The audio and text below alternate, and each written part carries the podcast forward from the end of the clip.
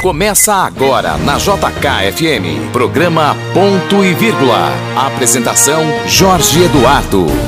Bom dia, Brasília! São 8 horas em ponto e hoje é domingo, 21 de abril, aniversário dessa nossa capital, fundada em 1960 pelo maior presidente brasileiro de todos os tempos, o inesquecível Juscelino Kubitschek.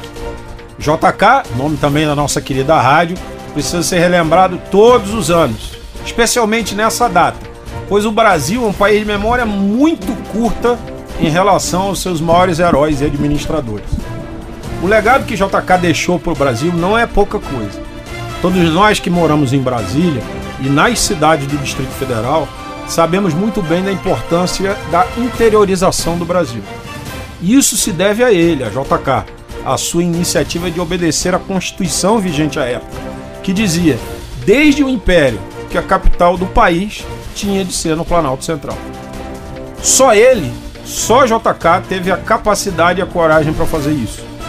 Sofreu todo tipo de perseguição antes e durante o seu governo. E depois foi caçado pelos militares sem que houvesse nada que o desabonasse. Perseguição pura e simplesmente porque ele era um dos favoritos na eleição de 1965, que não houve. Todo brasiliense e todo brasileiro tem a obrigação de defender JK e seu legado. E tem a obrigação de combater as exóticas ideias que hoje estão colocando JK como um comunista, um socialista, um asneiro, um negócio que chega a doer nos ouvidos da gente quando a gente escuta. JK foi, isso sim, um desenvolvimentista, um defensor do Brasil. E se hoje o país é uma das maiores economias mundiais, deve isso a ele e a visão estratégica que tinha. Pois só JK fez o Brasil do litoral descobrir um outro Brasil que havia dentro de suas próprias fronteiras, mas que era completamente desconhecido. Não fosse ele, estaríamos ainda em frente ao mar e de costas para o Brasil real. Depois desse desabafo, vamos conhecer a entrevistada de hoje do programa Ponto e Vírgula, aqui nos 102,7 da JKFM. Nós vamos conversar com uma pessoa que vem trabalhando muito para desenvolver uma importante cidade do Distrito Federal, a administradora de Taguatinga, Caroline Guimarães dos Santos. Bom dia, administradora. Bom dia, hoje é domingo, aniversário de Brasília e feliz aniversário, Brasília. Pois é, e também é domingo de Páscoa, é um dia que a gente tem que fazer reflexões e renascer. Renascer como pessoa, né, administradora, renascer como políticos e renascer como legado, respeitando esse legado de, de JK, né? É, exatamente. E, hoje é um dia muito especial. Hoje o governador estará na nossa cidade, Taguatinga, no Parque do Cortado, para a inauguração das obras da compensação do JK Shopping e o momento também de comemorarmos o aniversário de Brasília. Terá muita segurança, uma ação social, um café da manhã. Esperamos a todos ali às 10 horas da manhã no Parque do Cortado. Que beleza. Também vai passar por aqui hoje, nesse programa, o jornalista Carlos Eduardo Cândido que vai comentar a grande decisão dos campeonatos Carioca e Paulista. E teremos ainda a empresária e dirigente do Grupo Brasil Sem Drogas, Andréa Salles, respondendo às dúvidas em relação ao uso e ao abuso de substâncias lícitas e ilícitas. Entra no ar o seu, o meu, o nosso programa Ponto e Vírgula pela JKFM, com a apresentação desse que vos fala, Jorge Eduardo Antunes, ainda com a voz meio ruim da gripe. A partir de agora, você terá tudo o que precisa saber para estar bem informado. Na JK, ponto e vírgula. Bom, comprometido, a administradora Caroline vai ficar conosco essa manhã para um bate-papo mais prolongado. É, eu já vou começar voltando ao assunto da inauguração do Parque do Lago do Cortado. É, como é que foi essa obra? Como é que foi essa recuperação que está sendo entregue? Há quanto tempo esse parque estava fechado? Aproximadamente um ano, o parque estava fechado, foi interditado pela Defesa Civil.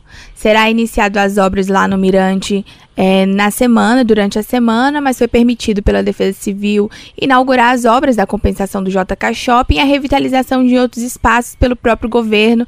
Ah, foi permitido pela Defesa Civil e a partir de segunda-feira é, nós vamos fazer as intervenções no parque devidas, ali onde a Defesa Civil pediu, que foi no Mirante, mas para a inauguração será liberado e durante a semana também com a, as devidas intervenções que a Defesa Civil exigiu. É, na verdade, essas intervenções são mais ali pelo lado da, da, da, cascata. Tem uma cascata linda ali dentro daquele parque, não é isso? É, nós chamamos ali de um mirante, né? Uma mini cachoeira, que é formada até pelas águas pluviais, né? Que vem da, da cidade. E, e é algo, assim, muito importante, um ponto turístico da cidade e que às vezes fica muito degradado pelas sujeiras que as pessoas jogam na rua, vão tudo pro, pro, pro Parque do Cortado. Então é importante, assim, a conscientização da comunidade também em manter a cidade limpa, para que a gente também consiga preservar esse parque que está sendo inaugurado as obras, mas precisa do apoio da comunidade para que seja feita uma manutenção. O parque já existe há algumas décadas e já teve uso pela comunidade, né? Mas como a senhora mesmo é, enfatizou, houve um maltrato muito por parte da, da, da população. O cidadão tem que se conscientizar que ele precisa ser o primeiro cuidador do meio ambiente, ele precisa dar destinação ao próprio lixo, ele precisa não fazer dos espaços públicos é, local para é, satisfazer sua lascívia, muitas vezes. É, como é que a senhora pensa em fazer a educação para que esses episódios de antigamente não retornem lá no Parque do Cortado. Às vezes a pessoa pensa assim, eu vou jogar um, um, papel de balinha aqui na rua, porque é só um papel de balinha. Aqui em Taguatinga, aqui em Brasília, não tem históricos de inundações, então esse papel não vai influenciar é, significativamente aqui na cidade. No entanto, além de entupir as bocas de lobo, gera essa sujeira nos lagos do, dos parques. E ali eu coloco o Parque do Cortado, Onoyama também. Então, assim, ali também no Boca da Mata. Então, é muito importante. Nós estamos também lançando um projeto hoje, às 10 horas, com o nosso governador Ibanez Rocha, sobre resíduos sólidos na cidade. Muitas pessoas falam para mim, Taguatinga tá abandonada, Taguatinga tá largada. Por óbvio que existem diversos fatores. E aí a gente pega como demandas prioritárias na cidade, primeiro o asfalto, depois a questão do, das praças, iluminação e calçadas. Mas analisando esse contexto, por si só não faz as pessoas falarem que a cidade está abandonada. Então, a gente analisando isso, verificando também no dia a dia, a gente verifica que o que faz a pessoa falar que Taguatinga está abandonada é porque ela está suja. E aí nós estamos lançando esse projeto dos resíduos sólidos por bairro em Taguatinga. Vamos iniciar por M Norte. Nós temos cinco bairros em Taguatinga. Aí nós temos Taguatinga Sul, Taguatinga Norte, M Norte, QNL e QNJ. Mas dividimos a cidade em quatro bairros e aí juntamos QNL e QNJ Cada ano vamos fazer gincanas nas escolas locais. Então, na M Norte nós temos cinco escolas.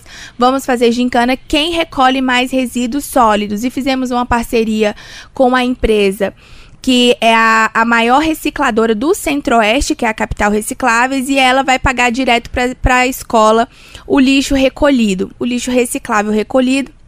E a, e a escola que mais arrecadar o lixo, ela vai ser essa empresa vai ser como um árbitro da competição. E quem e a escola que mais recolher lixos recicláveis, ela vai ganhar um prêmio.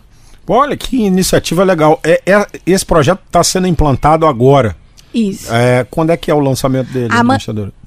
no, no próprio é, durante a inauguração lá Isso, do Cortado. durante a inauguração hoje no Parque do Cortado será feita o lançamento desse, desse projeto, é, que é um programa, na verdade, porque nós vamos fazer nos quatro anos do governo ibanês. E qual é o objetivo final? É, com isso a senhora acredita que vai é, melhorar essa questão da imagem, essa questão da aparência de que a cidade está desorganizada, bagunçada? Porque uma das coisas que a gente vê muito é quando o espaço público não é respeitado pelo próprio cidadão, o cidadão descarta um sofá, o cidadão descarta é, o, o, re, o entulho da sua obra no meio da rua, de fato a cidade fica com a aparência de uma cidade descuidada.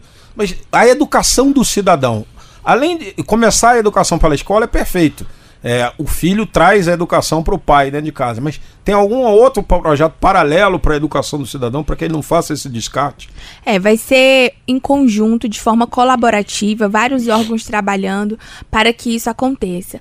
Nós preferimos atuar junto com a Secretaria de Educação para que a gente venha atuar naquilo que influencia mesmo, que é a educação daquelas crianças, daqueles alunos, influenciando dentro das suas casas e levando isso para a comunidade. Então são várias, várias Frente. ações, Uhum. vários, vários projetos, várias etapas nesse plano de ação para que a gente consiga em um ano. Por óbvio que é- são ações continuadas, a gente não quer que seja um projeto que tem início, meio e fim, acabou, todo mundo vai embora, não.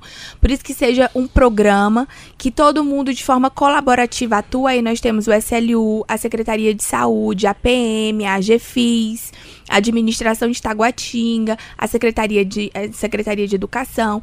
Então, nós estamos envolvendo também empresas privadas que venham nos ajudar nesse trabalho, como a Capital Recicláveis, que vai estar nos ajudando. Nós temos também a Plus Mídia, que está em contato com o JK Shopping, porque fica na M Norte, o JK Shopping, para colocar um aparelho. é, semelhante a um aparelho daqueles que a gente compra refrigerante, mas só que na verdade ali a pessoa deposita a garrafa PET ou a latinha de alumínio e ganha centavos. A partir de sete reais ela consegue transferir aquele dinheiro para a conta dela. Então é- são ações colaborativas. Estamos trabalhando com o mercado local também, as escolas e vamos fazer várias ações: passeata, caminhada. Não vamos panfletar, nós vamos entregar um imã de geladeira para que seja Duradouro, utilizado e duradouro. Tem uma finalidade que o panfleto vai para a rua, geralmente. A gente não quer isso. Então, nós estamos buscando trabalhar de forma colaborativa, dá porque a gente sai do organismo micro de sala de aula para o macro de comunidade. É isso que a gente quer, interagir esse micro para o macro. O micro é o aluno ali dentro da sala de aula, que ele tem que ter pelo menos duas lixeiras na sala de aula dele. Um para lixo orgânico e outro para lixo reciclável. Então, o aluno tem que ter a a situação, o exemplo dentro da sala de aula, escola, casa, comunidade. O aluno passa a ser um, um replicador do programa dentro da sua casa e a sua casa passa a ser uma replicadora do programa na sociedade, é isso? Isso. Por isso que nós vamos fazer também uma formatura pra gente caracterizar melhor esse programa, fazer com que o- os alunos eles internalizem essa circunstância. Então é, é algo assim que é um desafiador. A gente vê assim pessoas que estão lutando por isso há muito tempo e fala, olha, isso tudo bem, é ótima iniciativa, mas assim, é muito difícil isso. É muito difícil, mas nós vamos tentar. Nós vamos tentar, Taguatinga tá precisando, temos muitos lixões, como você falou, é, vários lixos na rua, sofá, geladeira, entulho de obra.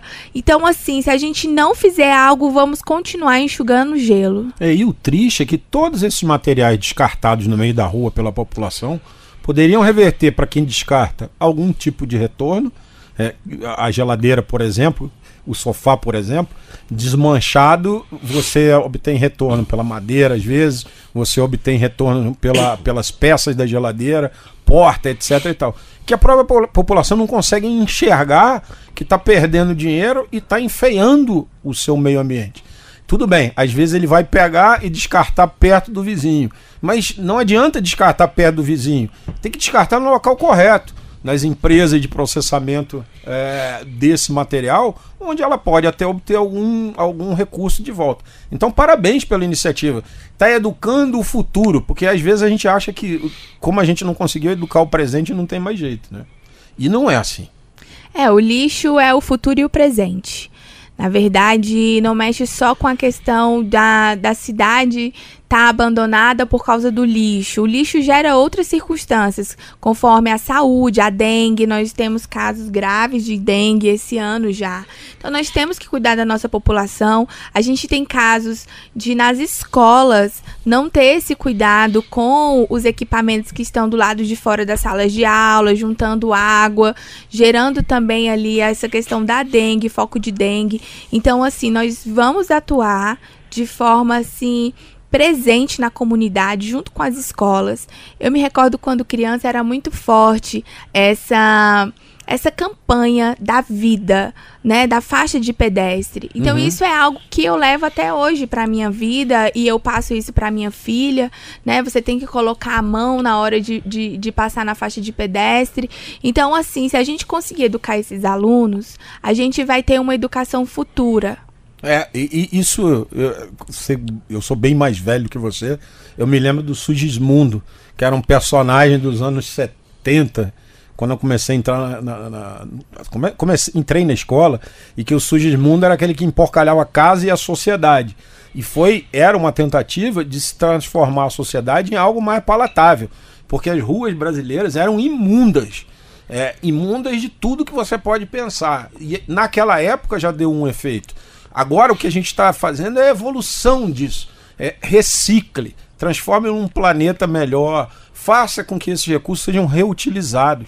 Isso para mim é fundamental, até porque eu devo reciclar lixo na minha casa tem uns 20 anos, é, sendo que onde eu moro, a reciclagem só chegou, a coleta seletiva só chegou tem uns 7. Então, durante boa parte da minha vida, eu reciclei o lixo para facilitar até o trabalho do catador.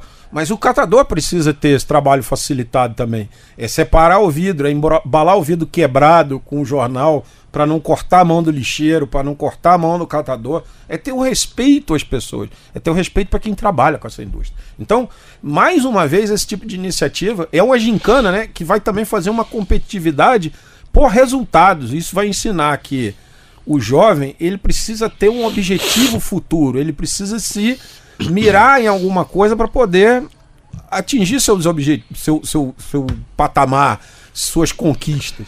Então tá de parabéns em dobro por reviver a gincana. A gincana era muito saudável para a sociedade. E a gente viu esse tipo de formato morrer, infelizmente, é, e a gente tá cada vez mais com a garotada só olhando para baixo pro teclado. Acho que agora a garotada pode olhar para o lado e a família olhar para o lado junto. São 8 horas e 17 minutos, 8 e 17 nesse aniversário de Brasília. Meu bom dia para Águas Claras, para o Recanto das Emas, para o Gama, para o Guará, para Santa Maria e Sobradinho. A senhora já está na administração já a, a, desde o governo anterior.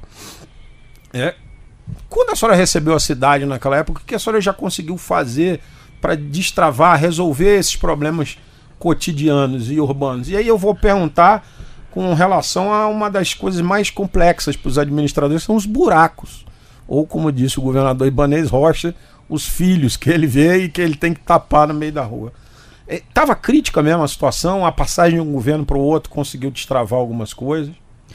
Na verdade, sempre de um governo para o outro, as circunstâncias não são das melhores, principalmente por falta de material. Então, praticamente no mês de dezembro nós não tapamos buraco e em período de chuva isso aumentou muito assim o nosso trabalho no início deste governo, que nos primeiros 15 dias nós catalogamos de rua por rua em Taguatinga todos os buracos. E deu mais de 5 mil buracos em Taguatinga. 5 mil buracos? Sim. 5 mil filhos o Ibanês tinha só em Taguatinga. Mas, mas 5 mil buracos, nós somos a terceira pior malha viária do Distrito Federal. Primeiro é Ceilândia, depois Gama e após Taguatinga. A gente estava até brincando que a gente passou o Gama já, né?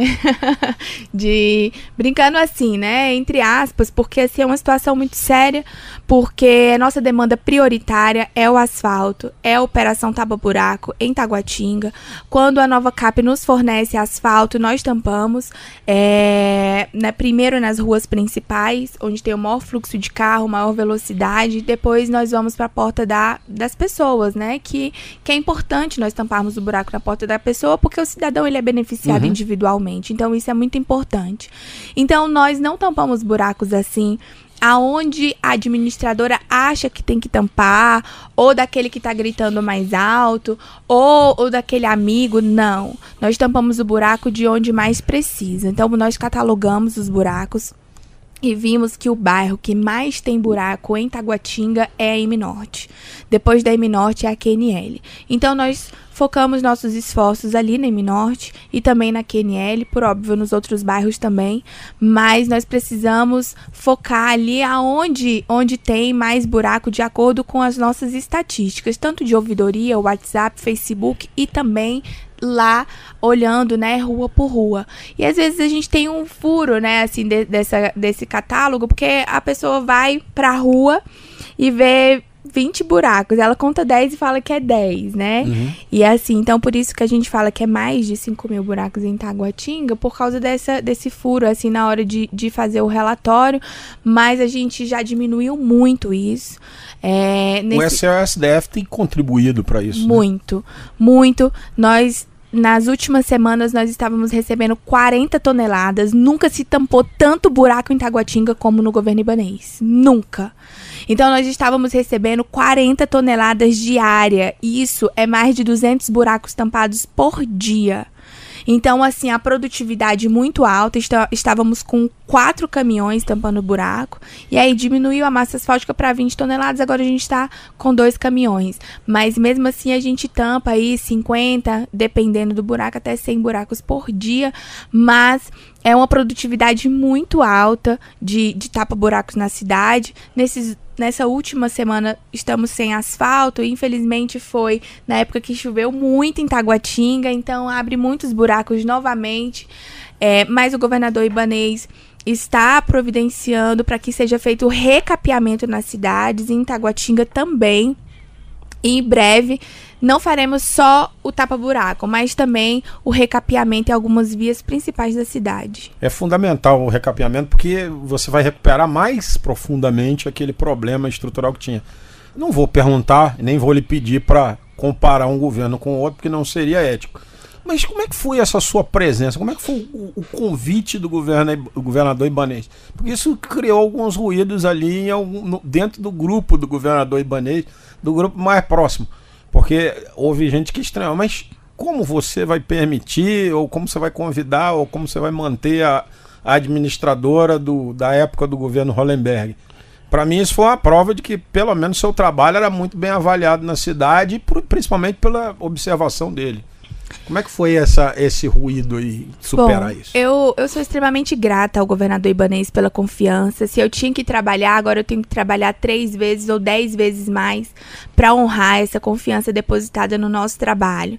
Porque ele me surpreendeu, eu disse isso a ele, que ele me surpreendeu. Dia 31 de, de dezembro, eu tirei todas as minhas coisas da administração, coloquei no carro. E quando foi no dia 2 de janeiro, ele me ligou me convidando para continuar na administração de Taguatinga e, e, foi surpreendente, porque eu não esperava de forma nenhuma, né? Eu já conheço o governador Ibanês da política de ordem. Lá na porta do meu escritório tem três adesivos. O adesivo de quando ele foi presidente, quando Juliano Costa Couto e agora na última eleição Jacques Veloso foi candidato.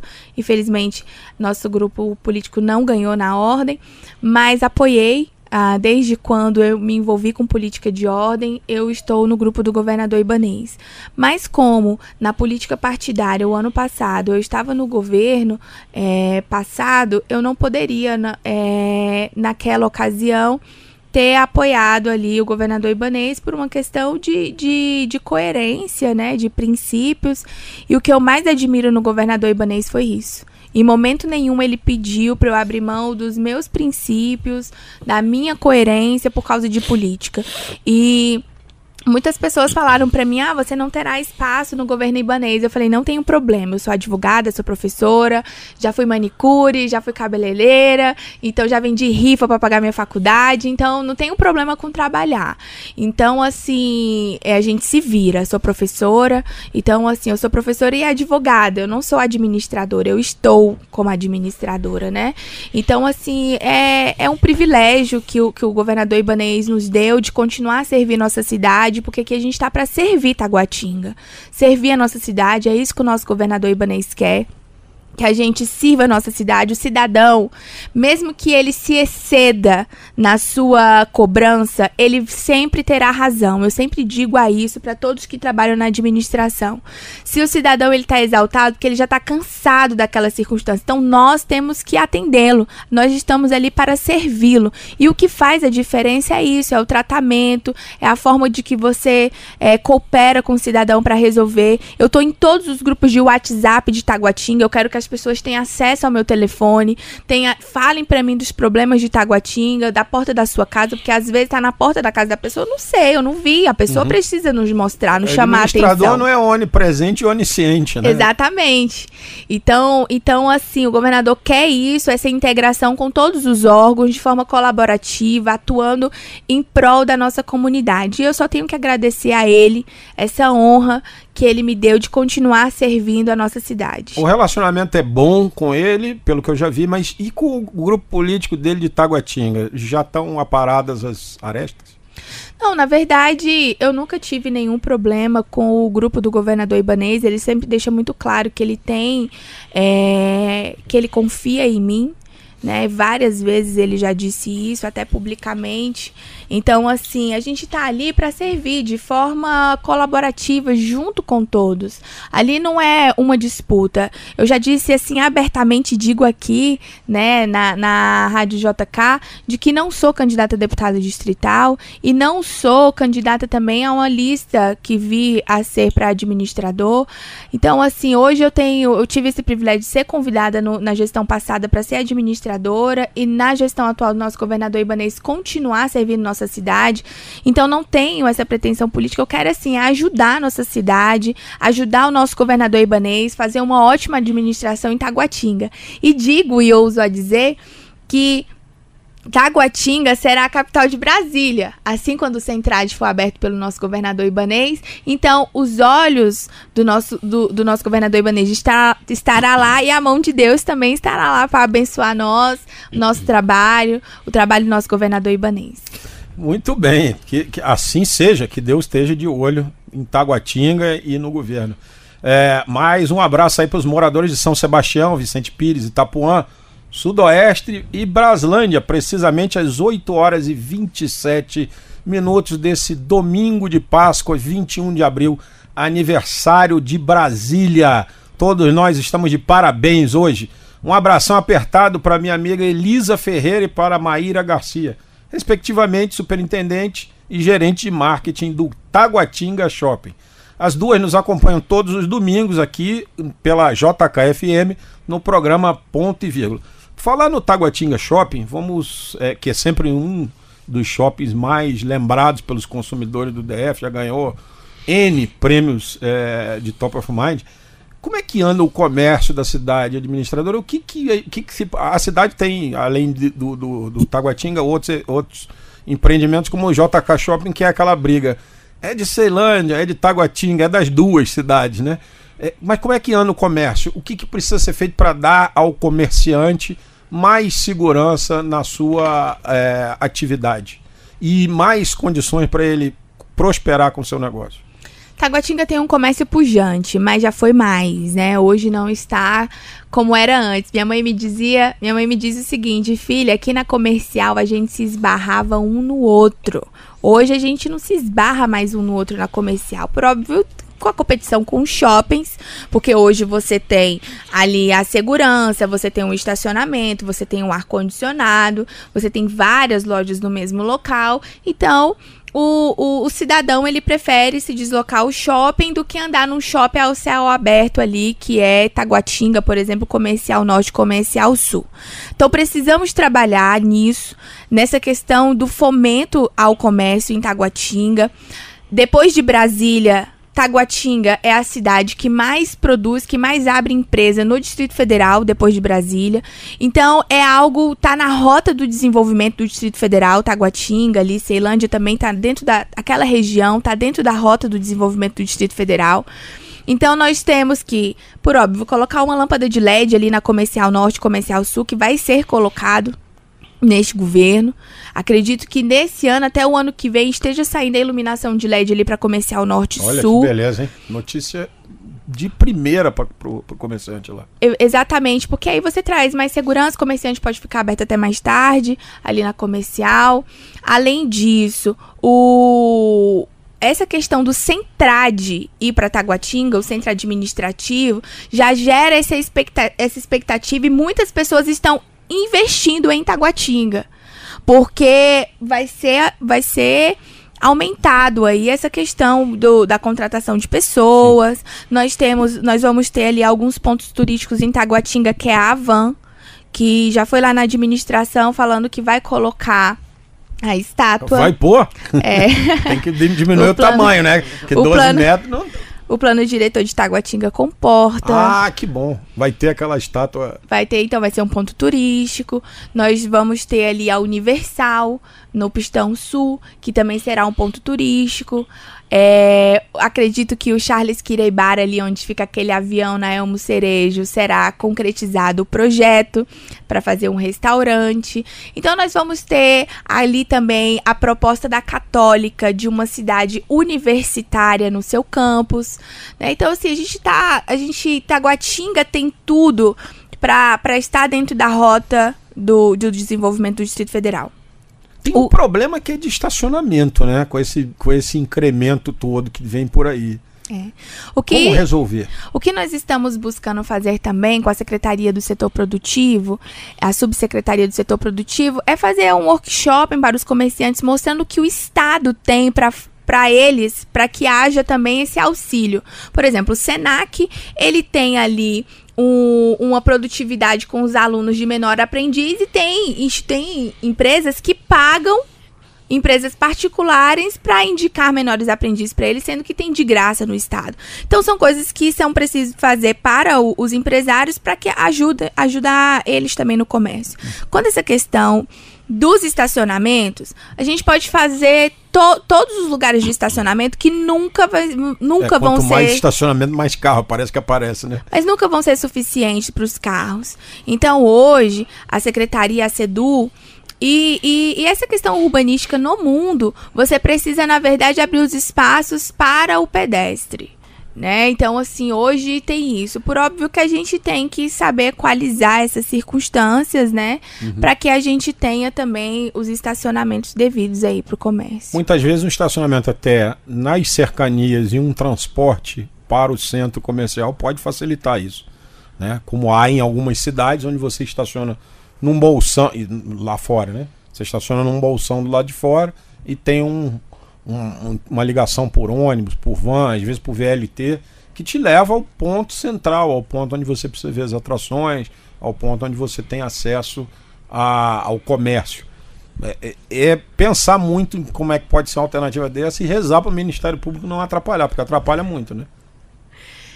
Na verdade, eu vejo o Ministério Público assim como um parceiro, né? Uhum. Porque a visão dele aprimora o nosso trabalho do Ministério Público na hora de a gente cuidar do trato. Eu queria muito que o Ministério Público atuasse com a gente aqui no dia a dia, os tribunais de o, o, os órgãos de fiscalização e não após. No antes, né? Seria no antes, na, na, tá junto com a gente, demonstrando a sua visão, porque às vezes a gente mostra a visão, que é uma visão diferente, e aí depois tudo se resolve, né? Então, assim, a gente precisa trabalhar melhor essa, essa circunstância com os órgãos de fiscalização, porque na verdade como é, às vezes tem uma visão mais apurada em determinado assunto, faz nos ajudar, né? É, a fiscalização ninguém é contra.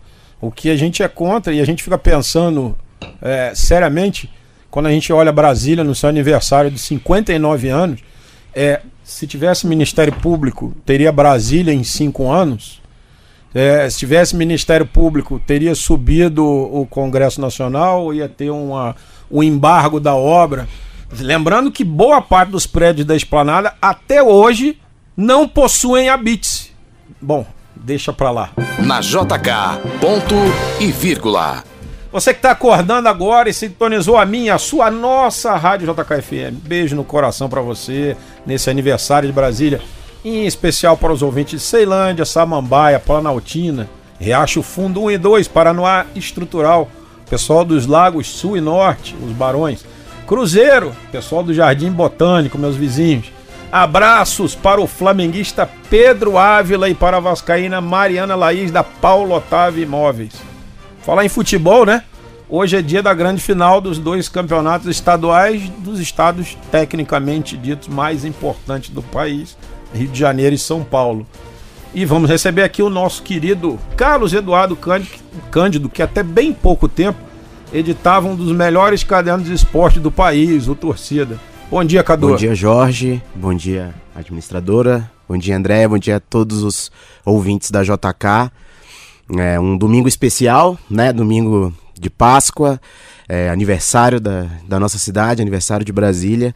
Uma satisfação estar aqui participando desse projeto novo que você está encarando, Jorge, um, um, amigo que, que o jornalismo me deu, amigo de, de longa data. E quando a gente se encontra, é impossível não falar do, do torcida, né? Eu sei que é, ele. Eu, eu tenho um carinho muito especial pelo Caderno Torcida, fez parte da minha história e eu sei que fez parte da sua história também. O brasiliense ama esporte, né? Nós temos é, diversos atletas nascidos aqui na nossa cidade. O Oscar, o Oscar é, é, potiguar, mas, mas é um veio potiguar brasileiro. Isso, assim como o Nelson Piquet, também tricampeão de Fórmula Carioca, Carioca vascaíno, mas é, é, tem toda uma história aqui na cidade. No vôlei, a Paula Pequeno e o Kaká no futebol, o Lúcio. Então o brasiliense ama esporte e o torcida carregava essa marca. E além de ser um domingo de Páscoa, aniversário da cidade, a gente tem esse domingo especial que é aquele domingo que você senta no sofá ali e fica zapeando, zapeando, o controle remoto, porque são, são decisões, só clássicos, e, e vai ser muito legal acompanhar a rodada. Bom, vamos começar por São Paulo. O que, que o torcedor pode esperar da decisão do Paulistão entre São Paulo e Corinthians? Por jogar em casa, você acha o Corinthians favorito, porque é jogo de torcida única? É, eu acho que a palavra é equilíbrio. Mesmo jogando no Itaquerão, é, a gente viu o primeiro jogo, aquele empate entre São Paulo e Corinthians, mas é, o fato do Corinthians estar ali do lado da Fiel é, é difícil ganhar do Corinthians no Itaquerão, né?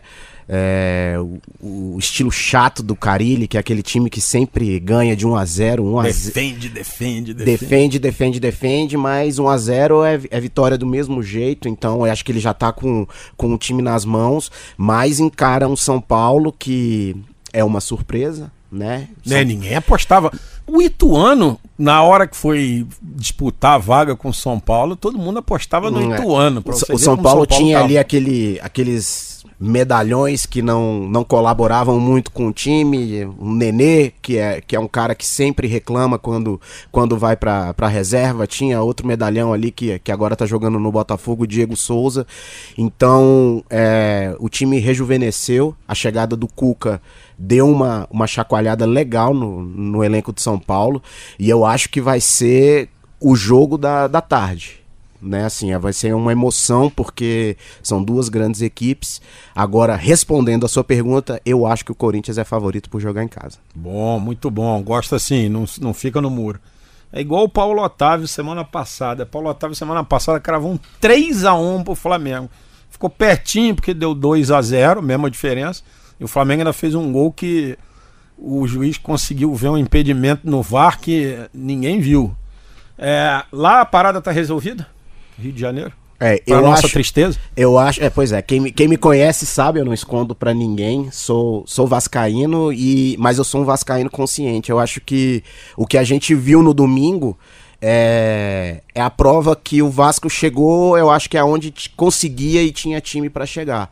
Porque a superioridade do Flamengo, do elenco do Flamengo, o investimento que o Flamengo fez com relação ao time do Vasco ficou evidente naquele 2 a 0 Parecia um jogo de, de, de um time profissional contra um, um, um, bando de garoto catado no meio da rua. Né? É, o, é, o Flamengo tem ali um setor ofensivo muito forte, né? Investiu pesado ali. Então eu, é, o Abel tem o privilégio de deixar o Diego no banco e colocar o Arrascaeta, que é a contratação mais cara da história do, do Flamengo e, e o uruguaio comeu a bola junto com o Bruno Henrique que fez os dois gols, tomou ali, é nervosinho, né? O Bruno uhum. Henrique é nervosinho, tomou o cartão amarelo, não vai jogar hoje, o que é uma vantagem para o Vasco, que não vive um bom momento, né, Jorge? Você sabe, você conhece ali a, a política, os bastidores do Vasco, ele está muito pressionado. O Alberto Valentim está muito pressionado, é, a torcida está insatisfeita. Ele vem sendo vaiado e criticado constantemente.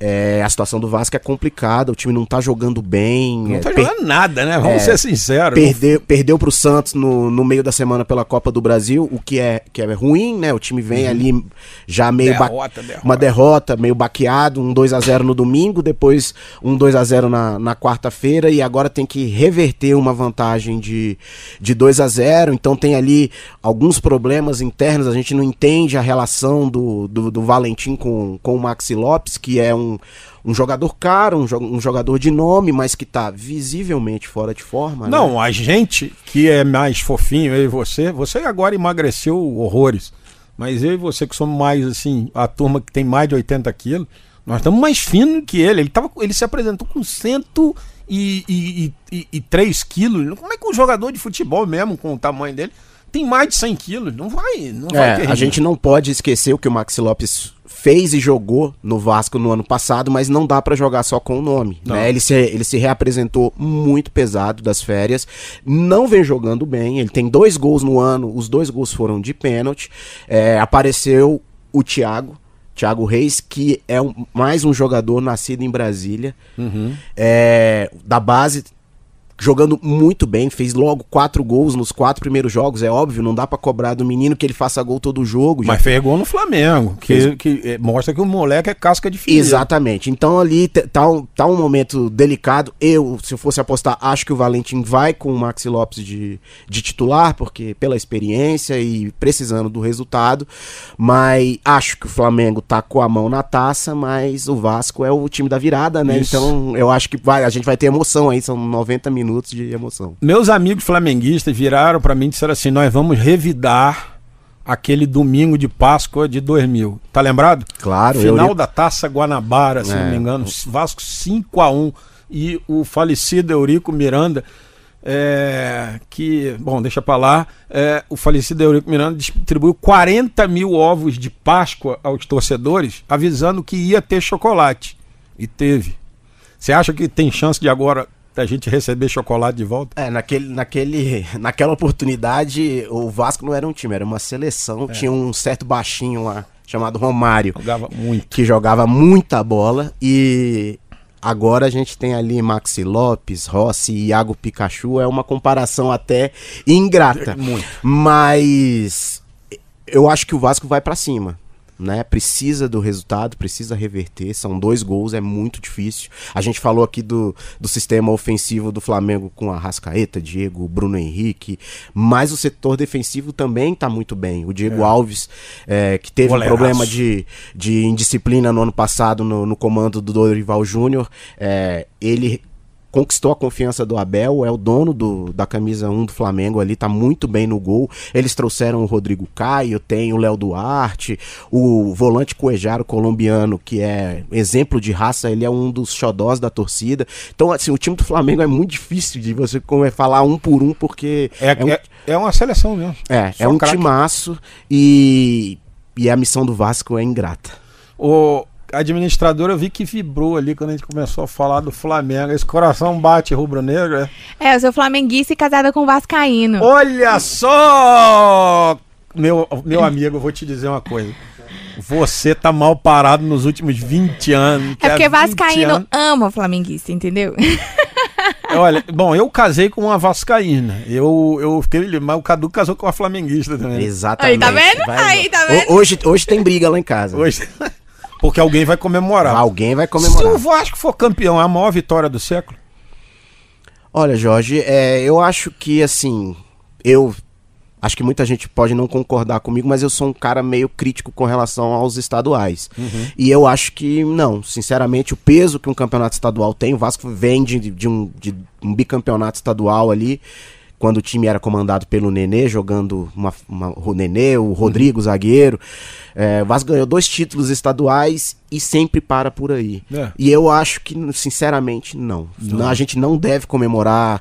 É, claro, é um título, a gente tem que comemorar, mas assim, eu, eu acho que o, o, ano do Vasco, a Copa do Brasil, a gente já viu que, claro, a gente deu azar no sorteio, pegou um, um dos times mais fortes, da, dos que tinham para ser ali, para sair na bolinha, que era o Santos, mas. E dificilmente nós vamos conseguir seguir na Copa do Brasil. Sim, a diferença é muito. É, mas eu acho que o Vasco tem que, que ficar atento com relação ao Campeonato Brasileiro que começa na, na próxima semana. E, embora seja muito cedo, né? Estamos falando antes das 38 rodadas. Já tem alguma, algum time que você aponte como favorito? Flamengo, claro, né? É, eu acho que. Palmeiras. O, o investimento mostra isso, né? E é impossível a gente não citar é, o Flamengo e o Palmeiras, que tem com a, com a Crefisa é, milhões e milhões para investir. O Palmeiras parece que ele, ele vê um jogador bom ali, ele sabe que o cara não vai jogar nunca. O Zé Rafael do Bahia é um exemplo disso. Ele foi lá, contratou, o Zé Rafael deve ter feito, sei lá, três ou quatro jogos no ano, mas o Palmeiras contrata só para ninguém contratar. É, então é impossível a gente não citar os dois como, é. como grandes favoritos ao, ao título do Campeonato Brasileiro, que começa na próxima semana, mas a gente tem o Cruzeiro do Mano Menezes, com o Fred, né? Muita gente critica o Fred, mas é inegável que ele tá jogando muito bem no Cruzeiro, de novo. É, o Internacional, o Grêmio do Renato Gaúcho, que acabou de, de ser campeão Gaúcho. estadual, num, num, jogo emocionante com o Inter, que também tem Tomou um, um gol o campeonato inteiro. Isso é um negócio impressionante, casinha fechada. É, então eu, eu, eu, eu colocaria aí Palmeiras, Flamengo, o Grêmio e o Cruzeiro do Mano Menezes. Maravilha, vou agradecer o Cadu, sua participação aqui conosco. Muito obrigado, meu irmão. Jorge, o microfone sempre seu aqui. Viu? Ah, que bom. Um prazer estar aqui com vocês. Legal demais participar, falar um pouco de, dessa rodada que, que vai ser emocionante. E boa sorte para vocês no programa. Valeu, Cadu. São 8 horas, 46 minutos. Daqui a pouco a administradora vai ter que sair correndo daqui para ir lá pro para a inauguração do Parque do Lago do Cortado, do Parque Ecológico do Cortado. Na JK, ponto e vírgula. 8h46, hora certa para quem está no Núcleo Bandeirante Parkway, Candangolândia, Varjão, Fercal e Cia. Deixa eu falar um assunto de volta aqui com a administradora, que é esse selo social Conecta. Conecta aí o selo social, né? Que é dado a empresário para proporcionar acessibilidade digital à população. Como é que vai funcionar esse selo lá em Taguatinga, administradora? Isso, nós iríamos lançar hoje esse projeto. No entanto, a Secretaria de Tecnologia e Inovação visualizou questões técnicas que devem ser observadas melhor. E aí nós vamos já lançar essa ideia, mas nos próximos dias aí terá sido lançado o, o projeto. Mas ele tem como base o que o governador Ibanês prega. Você pode ter visto em vários discursos do governador Ibanês falando que nós não temos um lençol, uma toalha, nós temos um guardanapo sujo que dá para cobrir pouquíssimas circunstâncias. E ele sempre fala também que se o Estado não tiver atrelado ao poder privado, aos empresários, o Estado não vai ter uma progressão. Então, nós estamos buscando fazer projetos em que a gente atrele o Estado com o poder privado, com a iniciativa privada em benefício da comunidade. E esse é um dos projetos, que é fazer com que aquele empresário que já tem um Wi-Fi no seu estabelecimento e que ele disponibilize esse Wi-Fi de forma gratuita para quem está passando, para a comunidade. Então foi observado algumas questões técnicas aí e vamos lançar nos próximos dias junto com a Secretaria de Tecnologia e Inovação e já foi me garantido pelos subsecretários e pelo secretário que Taguatinga vai ser como piloto. Ótimo. Excelente. E vai, o empresário recebe alguma contrapartida por isso? Então, na verdade, é o selo, que é o selo social para demonstrar que ele está em colaboração com o governo. E na verdade tem vários atrativos. E isso pode ser feito assim de várias formas é, pode ser pensado de várias formas pelo empresário. Primeiro pela essa questão social de ele estar tá ajudando a comunidade. Também por a questão de várias pessoas estar tá tendo acesso à rede dele ele divulgando a marca uhum. dele tem pessoas que querem participar desse projeto por contribuir, querer contribuir mesmo, porque é muito complicado você você dar uma contrapartida, por exemplo, de um benefício fiscal. Sim. Se hoje o Estado já está com dificuldade na arrecadação e você dá um benefício porque ele está dando o que ele já tem, então é complicado. Então assim, a o empresário que tem essa mente aberta, ele vai conseguir é, cooperar com a comunidade de forma com que ele já tem sem ele precisar gastar com isso. E ampliando a imagem dele junto à comunidade. Isso, de forma assim totalmente colaborativa, de forma gratuita, ajudando o Estado, ajudando a comunidade. E no mesmo sentido é a proposta com a Secretaria de Segurança para que Taguatinga também seja o piloto, porque em Taguatinga temos uma central de monitoramento. Então temos hoje 69 câmeras do estado em que são monitoradas em Taguatinga, ali pelo segundo batalhão, nosso comandante Major Elias, que é o melhor. O comandante nos ajuda em tudo, até fechar lixão, o nosso comandante nos ajuda Olha. com situação de pessoas em situação de rua.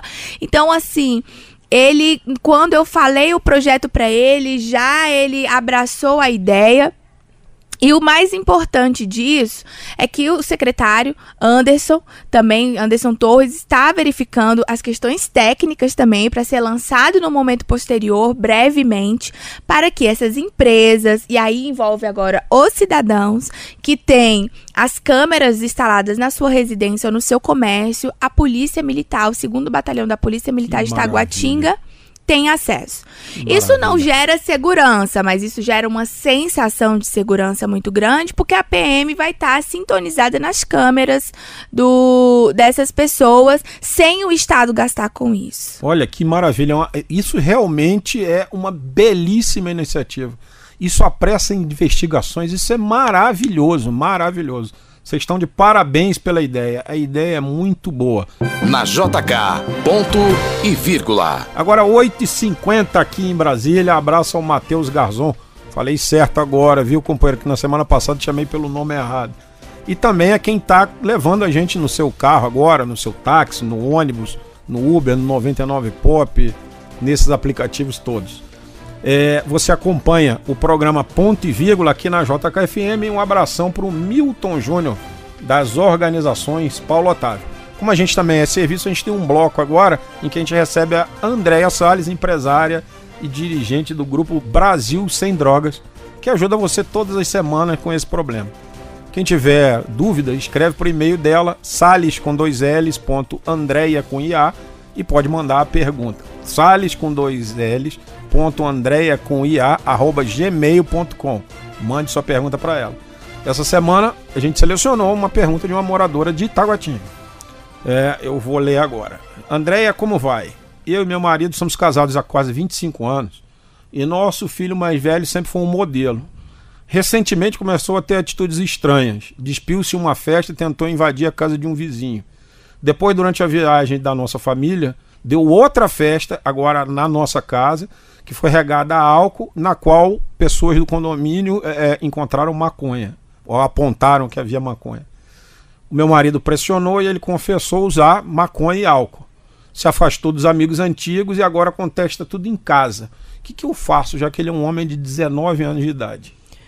Jorge, obrigado pela oportunidade. É, como é o maior de idade, é, os pais não têm muito o que fazer em termos de restrições. Tá? Então, o que eu sempre digo, quando você descobre que um filho está usando qualquer tipo de droga ilícita na maioridade, com certeza ele começou quando era menor, tá? Porque é, ainda mais a droga que ele apontou que é a maconha, que infelizmente é uma droga muito usada por adolescente. Então ele já deve estar usando há bastante tempo. Ele tem 19 anos agora, mas ele com certeza começou bem antes disso. Daí essa mudança de comportamento, de sair nu. É, a mudança de comportamento, ela é um, um, um problema correlato, eu digo, porque é, existe, existem pesquisas é, internacionais que apontam que 4,5% dos usuários de maconha vão desenvolver psicoses, vão desenvolver problemas psiquiátricos. Quando ele tira a roupa e sai correndo nu pelo meio da rua, isso é um problema psiquiátrico. Né? Que ninguém normalmente em estado normal faz isso. Né? É, exatamente. E, é, e, e existe esse grupo né, de 4,5%, é, é, um, é um número mundial, tá? É um número que eu assisti um, o Congresso Mundial do Cérebro em 2015 é, e esse número foi apresentado por um dos maiores pesquisadores de psicoses associadas à maconha no mundo. Tá? É, e isso me parece algo muito perigoso, que é o início do desenvolvimento de problemas psiquiátricos. Então, você aconselharia psiquiatra? Eu acho dela? que, primeiro de tudo, é sentar na frente de um psiquiatra e conversar abertamente. Eu sei o quanto para um pai e uma mãe isso é dolorido, mas tem que ser rápido.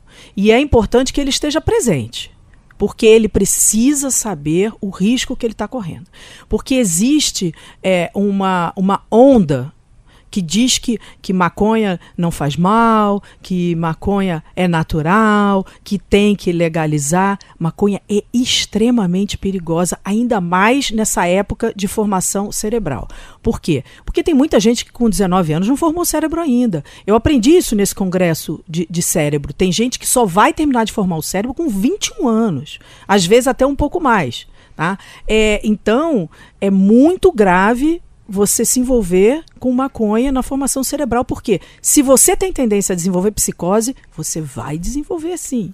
E para nossa amiga de Taguatinga, o que, que você acha? O que, que ela oh, faz? Além do psiquiatra, psicólogo também? É, As duas terapias é, eu são acho associadas? Que sim, porque o uso de droga ele é um sintoma. Ele não é, o, ele é um meio. Ele está mostrando que tem alguma coisa ali que está doendo, que tem algum vazio dentro dele. Né? E aí o vazio pode ser de cada um. Às vezes o pai e a mãe falam assim: ah, mas eu dei tudo para esse menino. Ah, mas a, tivemos uma vida, uma família feliz, somos todos aqui juntos. Ah, mas o vazio é de cada um. Tá? Uhum. E, e, e, e, com certeza o usuário de droga está tampando um vazio, ele está maquiando uma dor. Isso eu nunca vi nada diferente disso. Pode ser até a dor do cotidiano. Tá? Uma dor que para um pai, para uma mãe, para mim, para você, é uma coisa simples de lidar, para aquele ser humano não é. Uhum. Então precisa relativizar mesmo, precisa olhar o ser humano não com o seu olho, mas com o olho do outro. Tá? Então, psicólogo, terapeuta é bom para isso, para descobrir o porquê que a, o teu filho, por que aquela pessoa foi para droga. O psiquiatra, para ver essa questão dele estar tá tirando a roupa e saindo correndo no meio da rua, né? É, e também grupos de autoajuda, né? Porque os pais vão começar a encarar é, uma vida nova, né? O que precisa é pai e mãe se juntar, se juntar e estabelecer metas estratégicas de como lidar com esse dependente químico dentro de casa. É, ele é maior de idade, você já não tem mais o pátrio poder, mas ele está sob seu teto, provavelmente comendo do, do, da sua comida, né? Uhum. Usando seu carro. Então, tudo isso tem que ter uma estratégia a ser montada, pai e mãe em conjunto, porque o dependente químico é assim, né? Quando ele vê que tem divergência entre pai e mãe, é ali que ele vai atuar. É ali que ele vai tentar arrumar dinheiro, pegar o carro, tentar se dar bem. Então, pai e mãe tem que ter uma estratégia conjunta. E grupos de autoajuda são bons nessa hora. Muito bem, administradora Taguatinga tem problemas, né? Como todas as cidades, Brasília também tem problema, tem uma Cracolândia aqui, tem problema com essa questão de drogas, né? Como é que tem sido esse enfrentamento lá em, em conjunto com a polícia? A 12 DP, que é abrange ali o centro, a Avenida Central, ela tem autuado flagrante de tráfico todos os dias em Taguatinga. Todos os dias. Todos os dias. Então é muito sério o tráfico de drogas. Então, o, os índices de criminalidade em Taguatinga é roubo, furto e tráfico de drogas. Nossa. Então, esses crimes, assim, estupro, ro é, estupro, homicídio, eles têm uma incidência muito baixa em Taguatinga. E, e a Polícia Militar, junto com a Polícia Civil, tem atuado, buscado atuar em Taguatinga Principalmente a polícia militar, ela atrela esses índices de roubo e furto às pessoas em situação de rua. Então eu pedi para que tanto a Polícia Civil quanto a Polícia Militar me apresentassem um relatório sobre essa circunstância, essa ligação entre furto e roubo e as pessoas em situação de, de rua. E também o tráfico, porque as pessoas em situação de rua, ela fomenta também o tráfico, assim como a prostituição do centro de Taguatinga também.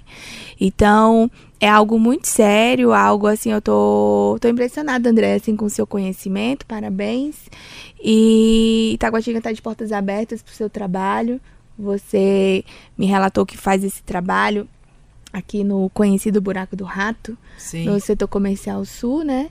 Então, o Taguatinga está de portas abertas também para você trabalhar. Nós precisamos de ajuda de pessoas que trabalhem conosco nessa área, porque é uma área muito sensível. Estamos trabalhando com pessoas em situação de vulnerabilidade altíssima.